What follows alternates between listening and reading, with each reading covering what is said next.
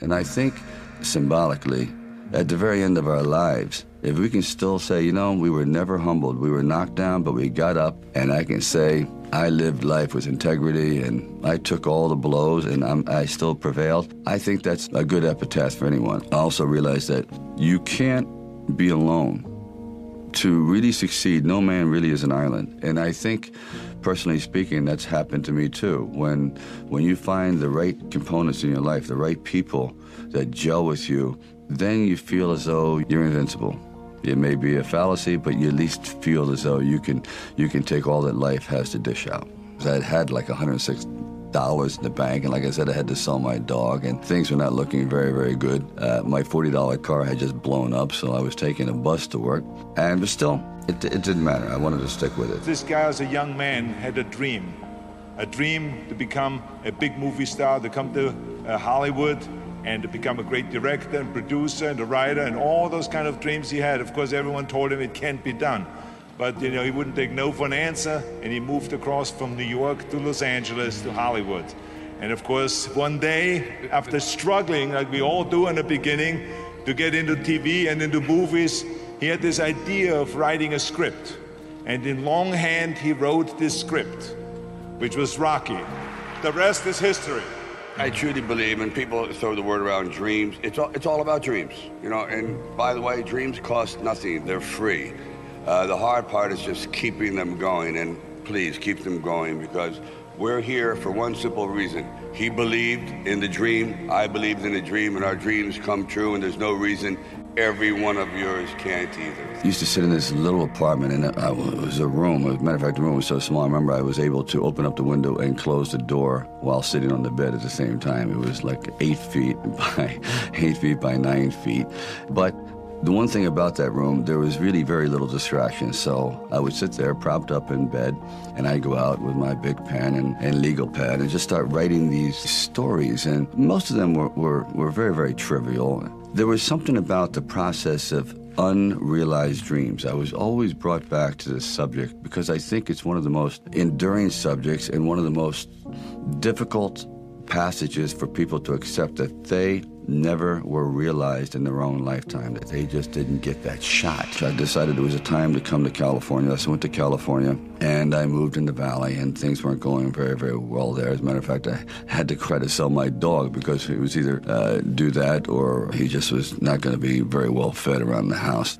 And then one night, I went to see uh, Muhammad Ali fight Chuck Wepner. For one brief moment, this supposed stumblebum turned out to be magnificent in the fact that he lasted and knocked the champion down. I said, boy, if this isn't a metaphor for life, his entire life crystallized at that moment. He will be remembered for all eternity, at least uh, uh, uh, among the fight fans. He did something extraordinary. Now that, that is probably what I need as a catalyst for an idea. A man who's going to stand up to life and take one shot and maybe go the distance. So I started to write. I first met uh, Bob Chartoff and Irwin Winkler, and I believe I was there on on a, a, a casting call.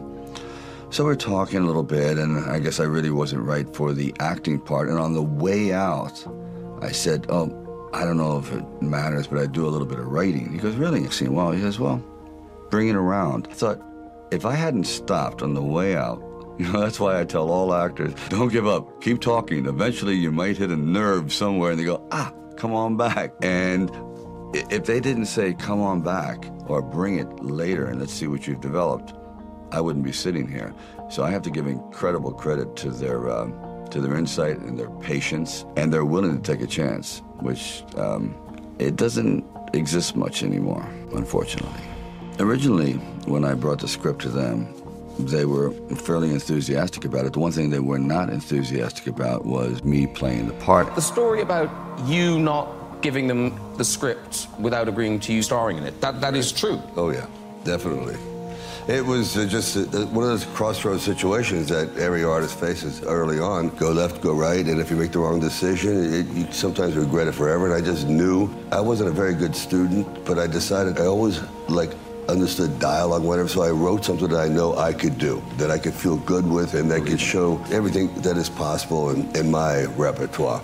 It was one of those things where you really roll the dice, and it, and it paid off. But it was uh, a big long shot. But there was something inside of me that that you know, this opportunity is never going to come around. And I really wasn't used to money, and I had no idea of what I would be missing. But the temptation started to come forward. First, it was a 25 grand and a hundred thousand dollars. I never heard of a hundred thousand because I had had like 106 dollars in the bank, and like I said, I had to sell my dog, and things were not looking very, very good. Uh, my $40 car had just blown up, so I was taking a bus to work, and but still, it, it didn't matter. I wanted to stick with it. Then it went up to 150,000, 175,000, it went up to 250,000. Now my head was starting to spin, and I thought, all right, you know, you've really managed poverty very well. You've got this down to a science. You really don't need much to live on. I had, I had like sort of figured it out, so I was not in any way uh, used to to the good life. I know in the back of my mind if I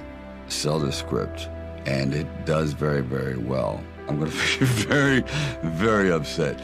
So this is one of those things where you just roll the dice and you fly by the proverbial seat of your pants. Say, all right, I got to try it. I got to just do it. I may be totally wrong, and I'm going to be taking a lot of people down with me, but I just believe in it.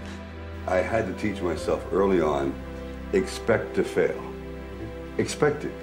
Covet it, welcome it, it's going to happen, but don't, it's not a permanent state. The most valuable thing you might have in your life that you really don't pay attention to, especially when you're young, because you just feel you have an abundance of it. It's never ending. Time. And as you get older, you realize time becomes your currency. When you realize there's less runway up ahead than behind, you sometimes learn that too late. So I'm telling you, people, that you really have to be very, very, very stingy with your time. Don't waste it on people that aren't like minded. Don't waste it doing things that you know are not part of your dream plan. Don't waste time being bitter, which I know I've been argumentative. I understand the meaning of hate because in the end, it's just waste your most valuable asset, time. We basically are in a movie from the time we're born. And then when you get to be around 18, 20, you're now the director of your movie, which is called Life. And I ask you, knowing that if you were in a movie of your own making, would you be proud of the part you're playing? I certainly wasn't. And I took drastic steps to, to change all that. The point being, if you're producing this film called You, Make it the way you want to make it.